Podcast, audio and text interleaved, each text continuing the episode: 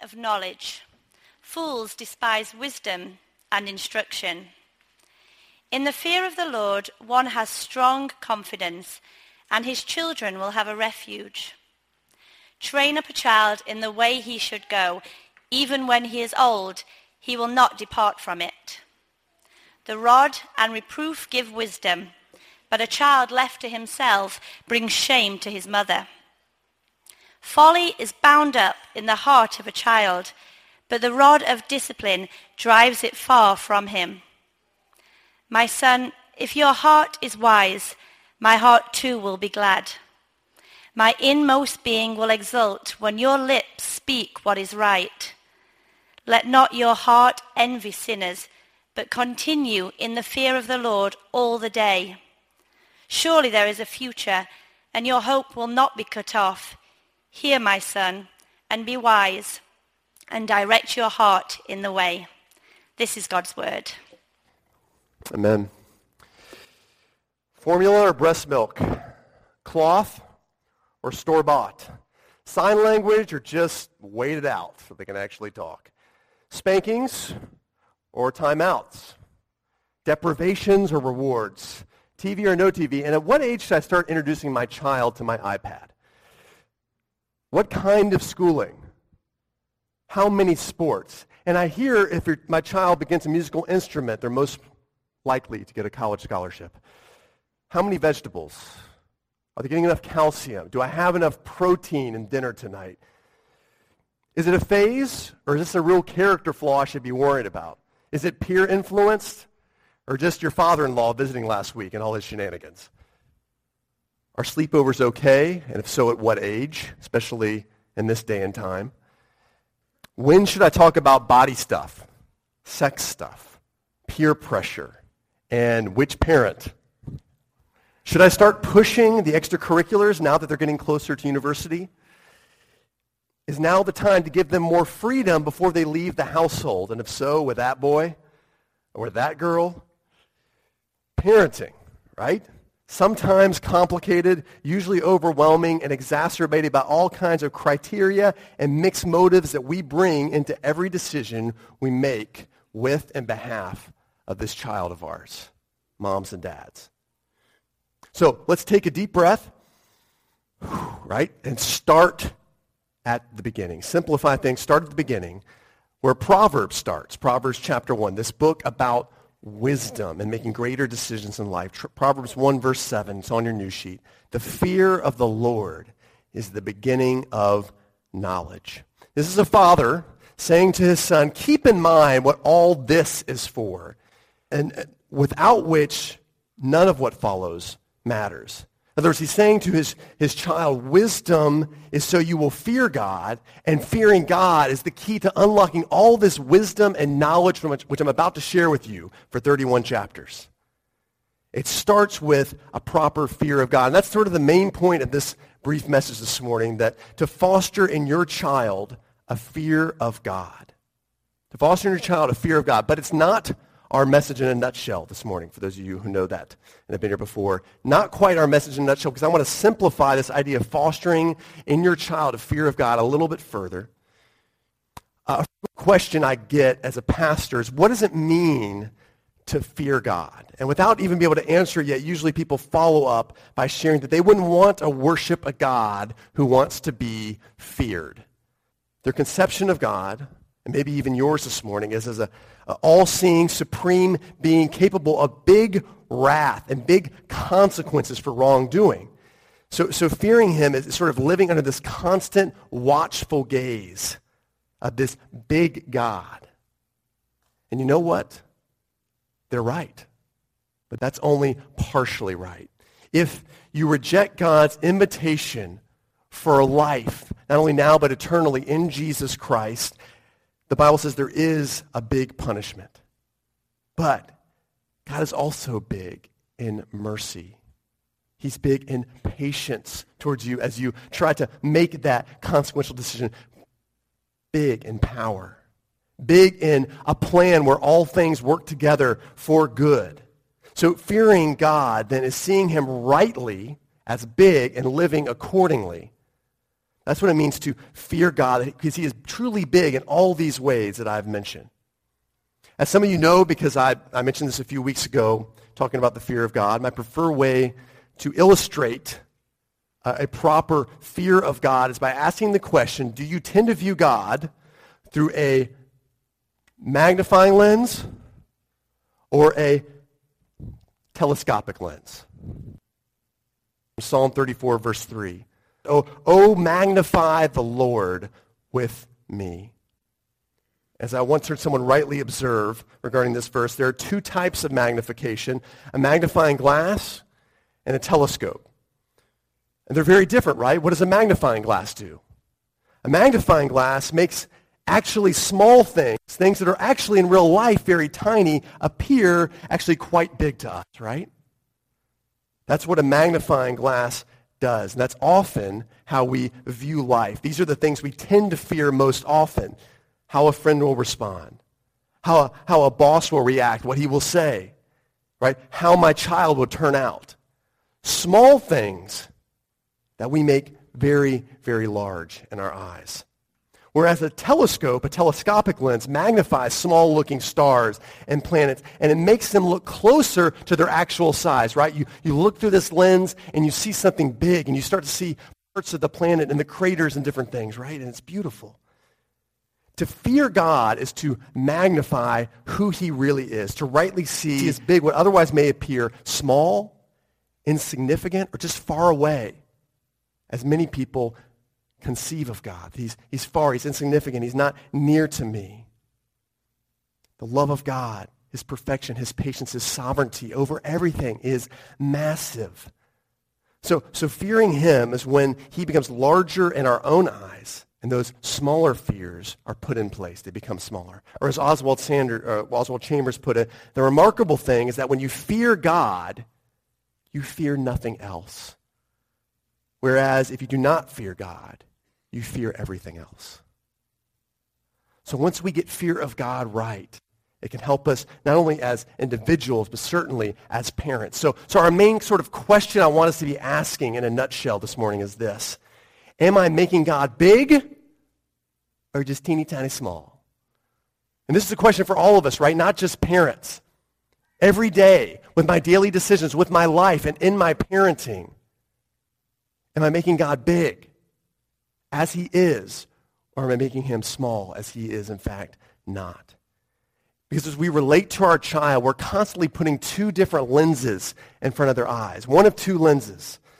Either the telescopic lens to help them see God as big as he really is, or that lens of fear, fearing everything else there is to fear in life. So we're going to talk about this morning. And there are three ways we see in Proverbs that can help our child see God through that telescopic lens. To help our child see God as he is, even if he feels distant and far away. We're going to see that in three ways in Proverbs. First of all, you can help your child begin to foster in your child that kind of view of God through instruction. You can begin to foster in your child that view of God through discipline. And finally, through instinct. So we're going to talk about each of these before, this morning. First of all, helping your child foster a big view of God, that God is the biggest deal through instruction. And learning to fear God is both caught and taught. Example and through intentional teaching. So first, it's caught. Look at Proverbs 14, 26 in your new sheet. In the fear of the Lord, one has strong confidence, and its children will have a refuge. There is no way, guys, to fake God being big in your life. You just can't fake it. Kids have a radar for this sort of thing. And you know that as they sniff out other things and inconsistencies in your life, no doubt. So, so if you're here this morning at Sunrise, mostly because you want your kids to grow up in church and be influenced by the people around them in church, i.e., we instruct them, please understand we will have limited influence. As Brett mentioned earlier, we will have limited influence on helping your child see Jesus as the biggest deal in their life, you are going to have the most influence on that, parents. Proverbs indicates that your child will find refuge, a refuge to which they can return repeatedly as they catch their parents making God their biggest deal. As they repeatedly see you, parents, making God a big deal in life. When they encounter hard things, they're going to remember, going to say, I saw my mom, I saw my dad make God a big deal when they went through something hard. And that's going to be a refuge for them all the days of their life. They're going to be able to return to that example and say, maybe, just maybe God will be big for me too. So what does this look like?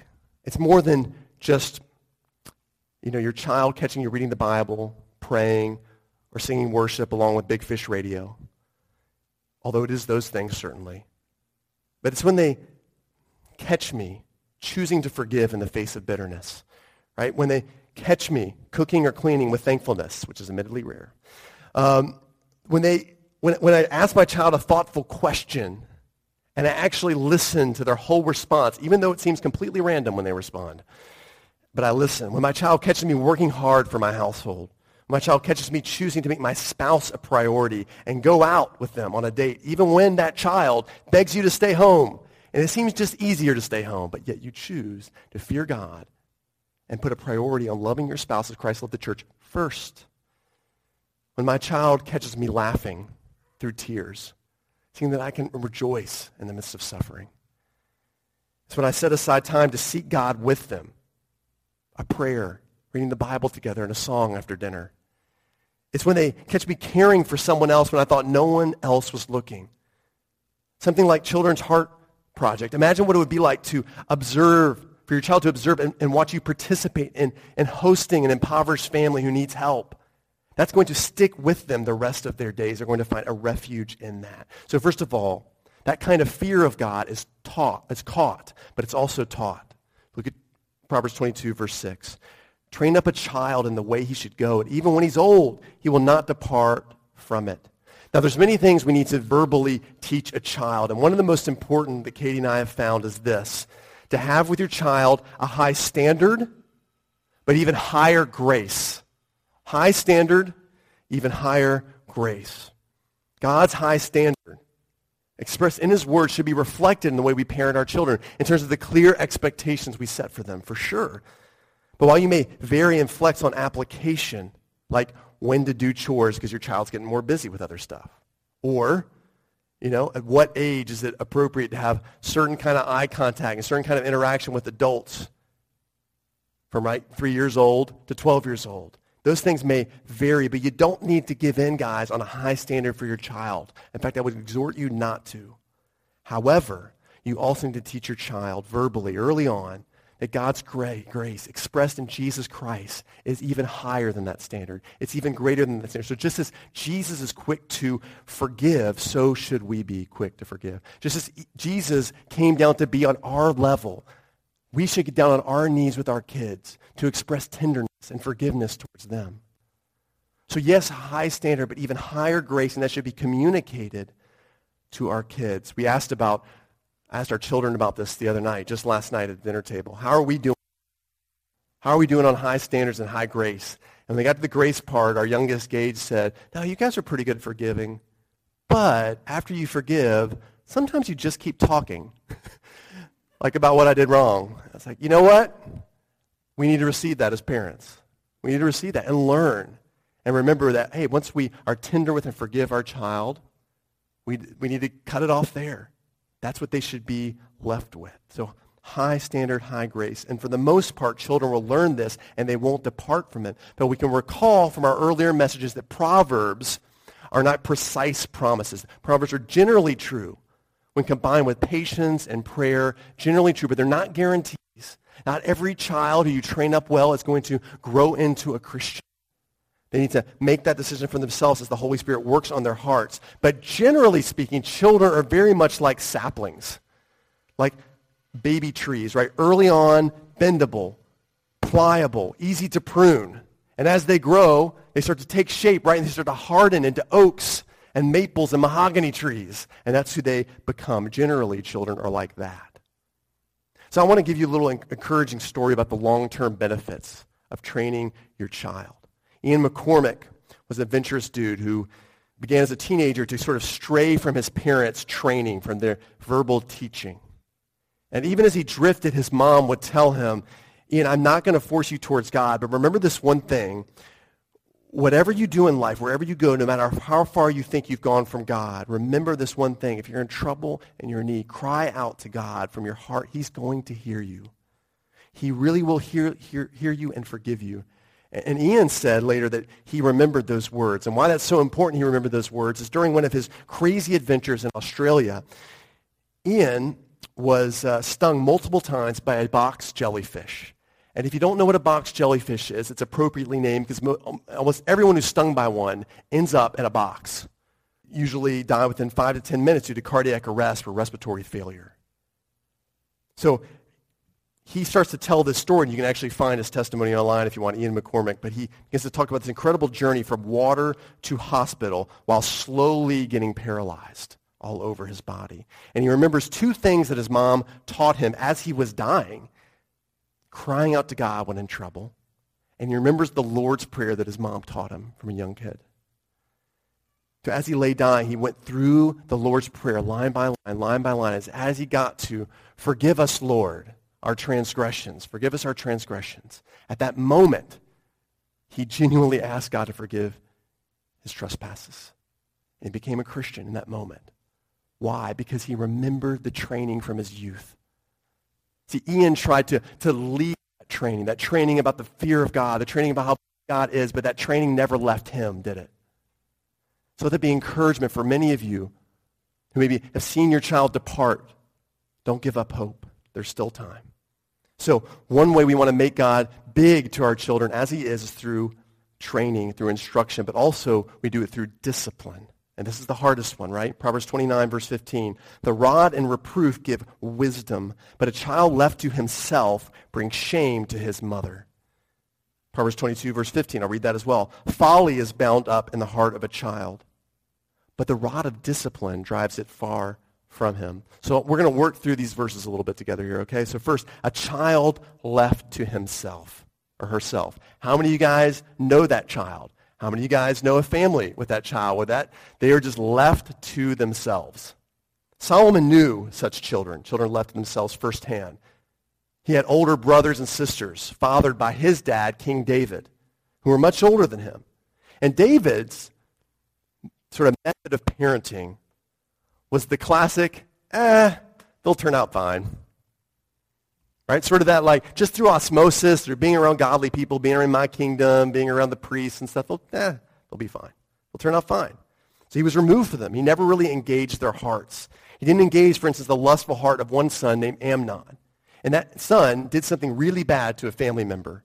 And David gets mad. He's really mad about it, but he doesn't ever confront Amnon. He doesn't ever engage him or discipline him. So his other, his oldest son decides to take on that role for David.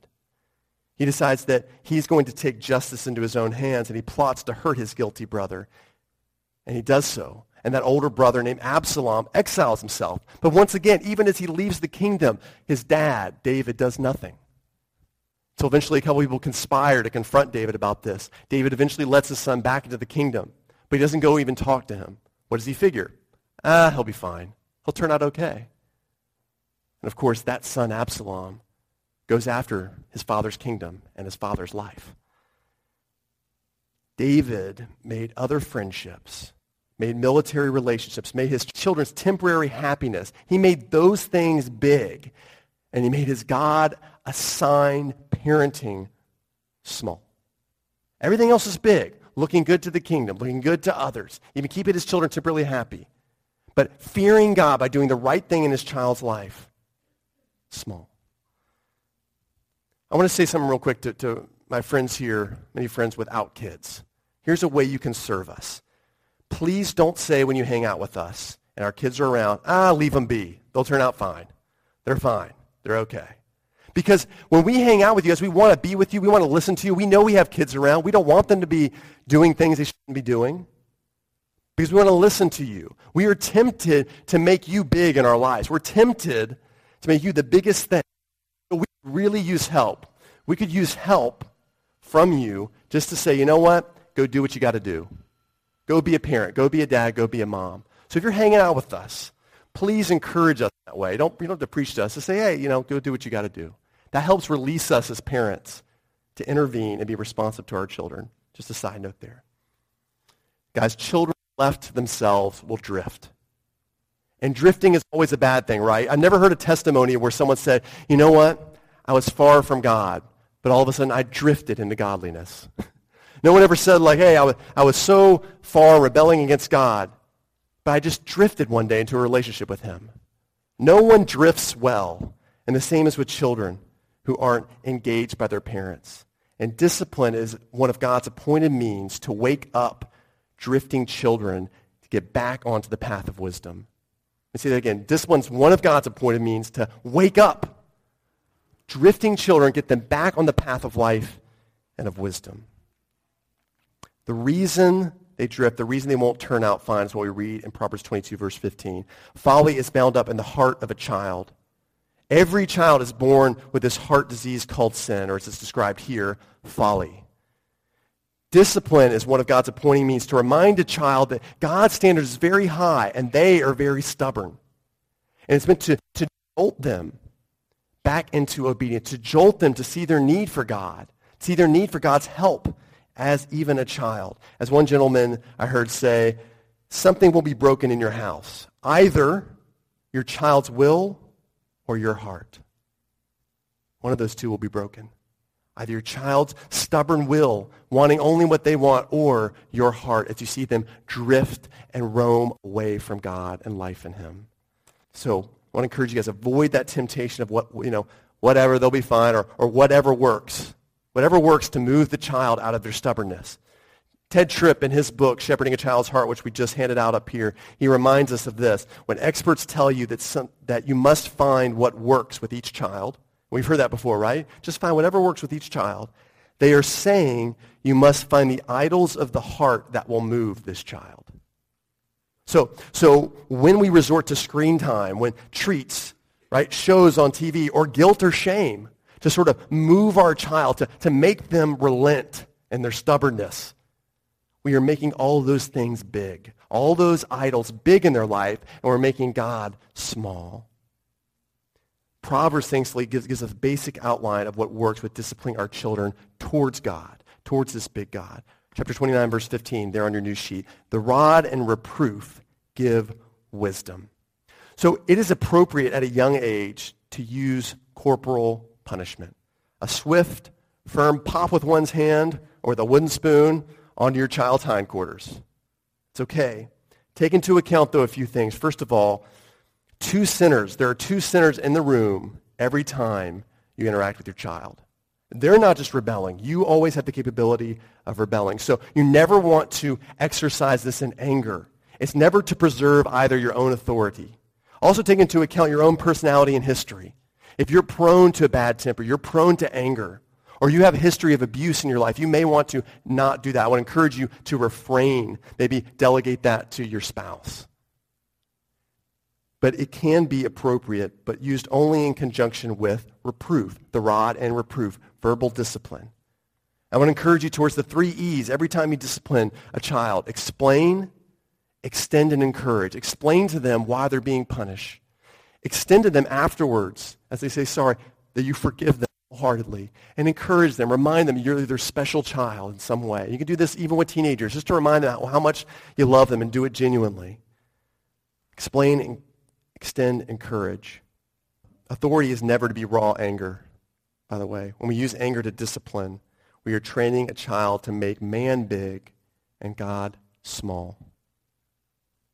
There's one other way to lead our child into seeing God big and to fear him and respect him as he is. And that is through instinct. Through instinct. Read with me, if you would, chapter 23, verses 15 through 19. My son, if your heart is wise, my heart too will be glad. My inmost being will exult. When your lips speak what is right, let not your heart envy sinners, but continue in the fear of the Lord all the day. Surely there is a future, and your hope will not be cut off. Hear, my son, and be wise, and direct your heart in the way.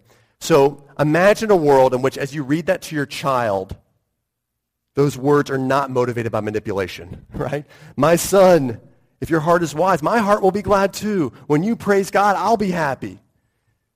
Right? We've all met the parent who has said even out loud, don't you just want to make mommy happy? Right? And you cringe when you hear that, right? Please, don't you just want to make mommy happy? And you're like, oh, I'm pretty sure. I'm not even a parent. I know that is not a good method for parenting. We don't want to do that, but there is a sense in which the most instinctive and right motive for a child is to want to please his parent above everyone else. This motive to please a parent is meant to grow in this desire to please a child's heavenly parent. So they start with you as their example, and then they, they, they evolve into wanting to please their heavenly parent, their heavenly father, once a child matures into a knowledge of God and what he requires. So these verses are meant to be a look forward to outcome of a child as he or she makes God big in his life or her life. That this will be pleasing both to them and to you, and joy will be created out of this. Now, our kids just came in and sat down. And kids, I'm so glad you're here. And I want to address you guys for a minute, okay? Is that all right? Yeah, I got one shoulder shrug. That's fine. Yeah, I guess so. I'm here. I don't know if you got to hear those verses, Leanda and everyone else, but I'm going to re- read them again up on the screen. So read them with me. This is addressing kids. This is a parent addressing his kid. I want you to hear this as well. My child, if your heart is wise, my heart too will be glad. And my inmost being will be so happy when your lips speak what is right. Don't let your heart be jealous of other people, but continue fearing God, making God big in my life all day. Surely there's a future. Your hope will not be cut off. Pretty encouraging, right? Hopefully that makes your heart happy to hear that. Children, you guys were created to want to please your parent. And there's sometimes you're not going to feel that. But you ever had that moment when your mom or your dad was so happy and it just made you so happy? Yeah, right? And that's the way it's supposed to work. That we delight and you delight. You're happy about making mom and dad happy. Mom and dad get more and more happy when you make God the biggest deal in your life. He's the biggest. Jesus is the biggest to you and the biggest deal in every decision you make. And it's your parents' job to make God look big as he is. And everything else is small in comparison to him. This means your parents are going to often make hard decisions with God in mind and not have your smaller wants and needs in mind. There's sometimes, right, when you want something so badly and your parents have to say no, right? Or they have to say some other time. It's because they're concerned about making God big. They're concerned about eternity, your eternity, your future, as it says in verse 18. Surely there's a big future for you with a big God. Do you know that? So your parents' job is to make sure they preserve that, to keep you walking with and getting to know a big God. Do you guys see this long rope across the stage? Does everybody see that? Kids? Can you see it? Or you can stand up and look at it if you need to. That's okay. Go ahead, stand up if you need to look. This rope across the stage represents eternity with Jesus, who loves you and he gave himself for you. And this little marble, I'm going to show you this little marble on my pocket. This little marble represents your life. This is your life, okay? Your life, and this is eternity with Jesus. So, all this, I even put a little dot. I don't know if you can see. it. Can you see this, Layla? This little dot right there on the marble? That represents that thing you really want so badly. You want so badly, and sometimes your parents say no. They, they, they may not let you have that yummy treat that you want so much. And it feels like the biggest deal to you. You want it so badly, right? I just want that. I can't think of anything else. But really, it's just a little speck. Your parents are thinking about eternity. They're thinking about your eternal life and raising you so you'll see God is big and Jesus is big. They don't let you maybe sleep over at the house of one of your most fun friends. And it's kind of disappointing. It feels like they force you to do chores when you're already tired from homework and other things. It feels like the biggest deal. And it seems so annoying that they make you all the time shake, shake an adult's hand and look them in the eye. It's such a big deal. They never let you, teenagers, too, they never let you stay out as long as your friends get to stay out. And it's such a big deal to you. But it, in reality, it's just a speck. So up, up on this rope, guys, somewhere against this rope, there's a tiny little marble like this one representing your life here on this earth. Can you guys see the marble? Where is it? Leander, you see it? Right here? Oh, there's no marble. You see it where? No, it's pretty hard to see, right? That's because our life here is so short. It's so small. And your parents are parenting you for eternity. They're, they want to parent you so you find life eternal. So your wants and your needs, you're sometimes going to feel like, man, mom is being harsh to me. I don't get this. Or dad's being harsh to me. They're disciplining you. because they want you to have this life. They're not concerned as much about this tiny life. Turns out the marble is right here. All right? Right here. David, you want this? Here you go, buddy. You can have it. Guys, compared to a big God, your life is small. God is much bigger. The life he has for you in Jesus Christ is so much bigger than even the small things you want so much and mommy and daddy say no. God asks mommy and daddy to, to parent towards the line, not the dot. Parent towards eternity, not the moment. To make a big deal out of God, the biggest deal, and make everything else small in comparison, okay? Let's pray together. Father, I pray for each of these children that, that they would see you as big in love, big in patience, big in compassion, big in power, and big in all things work together plan. And I pray that each of these children were, would encounter a big God at work in their lives and through their parents as well. God, help all of us here constantly be asking the question, am I making God big in my life or am I making him small? With this decision, am I making God big or small? And God, we know that we as parents will fail.